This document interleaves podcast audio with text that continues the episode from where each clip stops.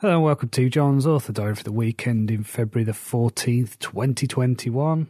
I've had a busy week, but most of that has been spent doing admin related tasks for my writing business. So a lot of stuff involving booking promos and sorting adverts and things like that. So very boring stuff. I think you'll agree, but it's necessary if I am going to carry on doing this full time. I did get my outline back for Dawn of Assassins from a couple of author friends. Them gave me really good feedback. It seems that the story is ready to go. I've started writing it, I've written the first scene, so I'm 2,500 words in. So it's literally the opening chapter that I've written. Because next week is the half term holiday, that means I probably won't be doing much in the way of work. I think I need just a week off anyway, so I'm going to be taking a bit of time off. And then when I come back to the manuscript on the 22nd, then I will already be into it. So I'll just carry on rather than feeling like I need to start something new. So looking forward to getting my teeth into that. Now, one thing that I have been thinking about is to add a second point of view to the book. It's surrounding a thief gang, and the central character is called Fedor, and so he is the point of view for the book. But there's a lot of stuff that goes on off to the side. Now, it can go on anyway, it won't really affect the story if it's not included, but I think it'll give it more depth, more meaning when something happens later in the book to give you more of an attachment to the secondary characters. So, in terms of reading, I finished the anthology Boston Noir. That was hit and miss. There were some really good stories in that. There were some that were kind of left with the, I don't know what you'd call it, maybe just a shrug of, oh, okay, how that happened. I also read a book called The Thief by Megan Whalen Turner. This is the first book in her Queen's Thief series. Now, this is one of those stories where the writing is very, very good, but I didn't get much out of the story. There didn't feel like there was a lot happening. It was just a lot of well written prose that didn't really do anything for me. There's another book that I'm not going to mention actually, but I did abandon a book after the first couple of paragraphs this week. And it was one of the things that I see as automatically disqualifying.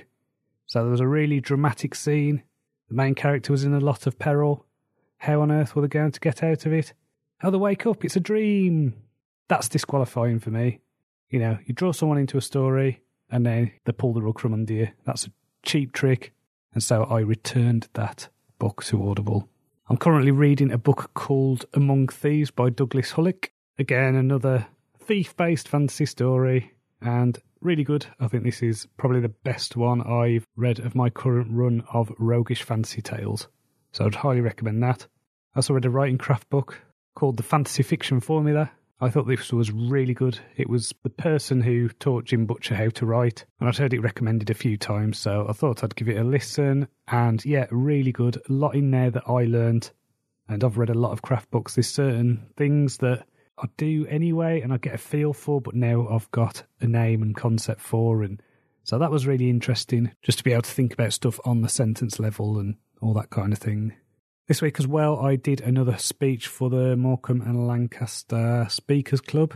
It was one where we were given a theme and then had to write a speech about it.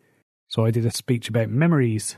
And so I talked about things like implanted memories and distorted memories, misremembering, and things like that. So I really enjoyed doing the research for that.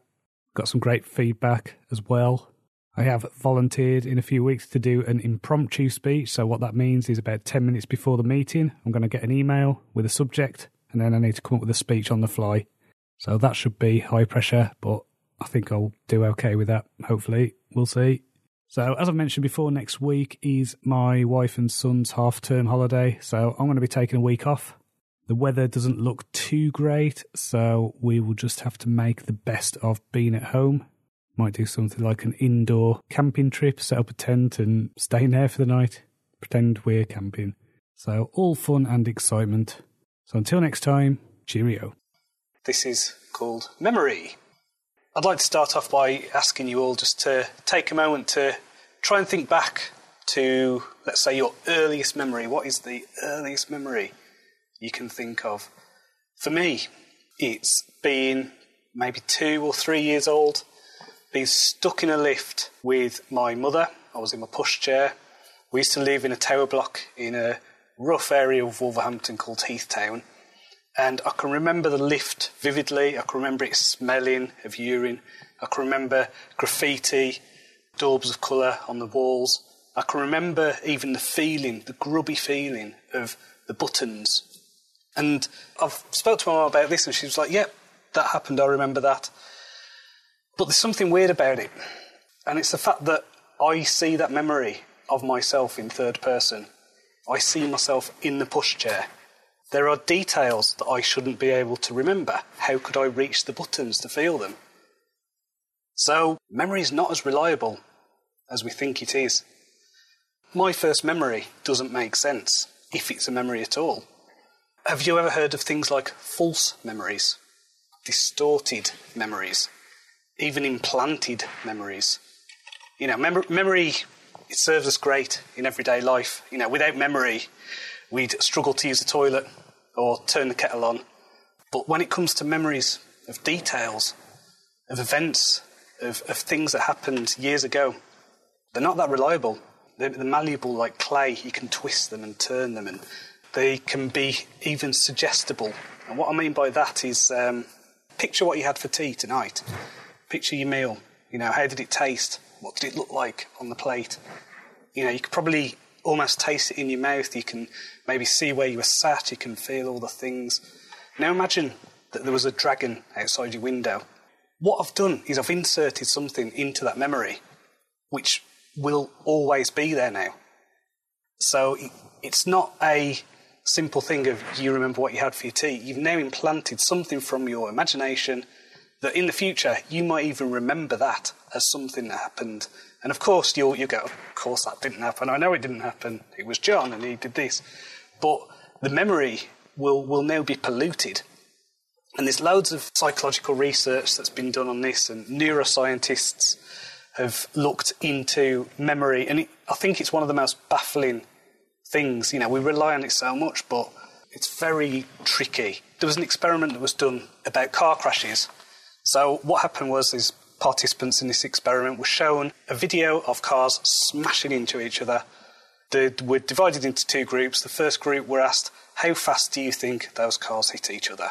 The second group were asked, How fast did those cars smash into each other? Now, there was just a very little word, a very little suggestion with the difference between the words hit and the word smash. But the people who heard the word smash perceived the car to be travelling faster. Many of them remembered that there was glass on the scene, and there wasn't.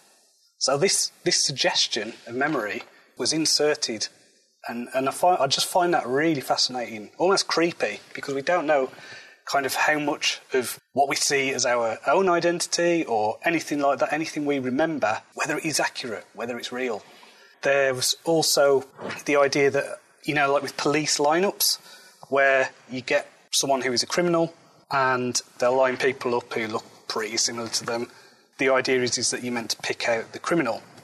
And in 20 to 25% of those lineups, the person, the witness, is certain that it's the wrong person. So they choose the wrong person, they're absolutely certain.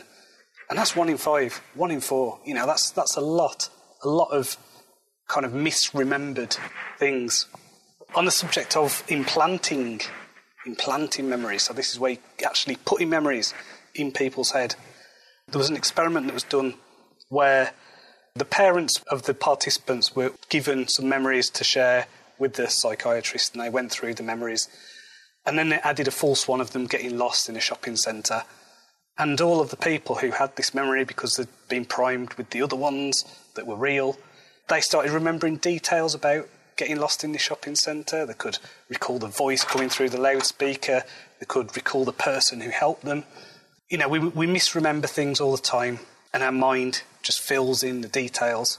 You know, we exaggerate events, we put ourselves in the story, we add emotions to things, we put meaning on stuff that isn't necessarily how it happened. We've got our own twist on it, we've got our own perception. I apologise because, you know, I might have just unravelled something in your head. But I think with this knowledge, it's not all bad because I think it can help us to be a bit more tolerant, hopefully, reduce a few arguments.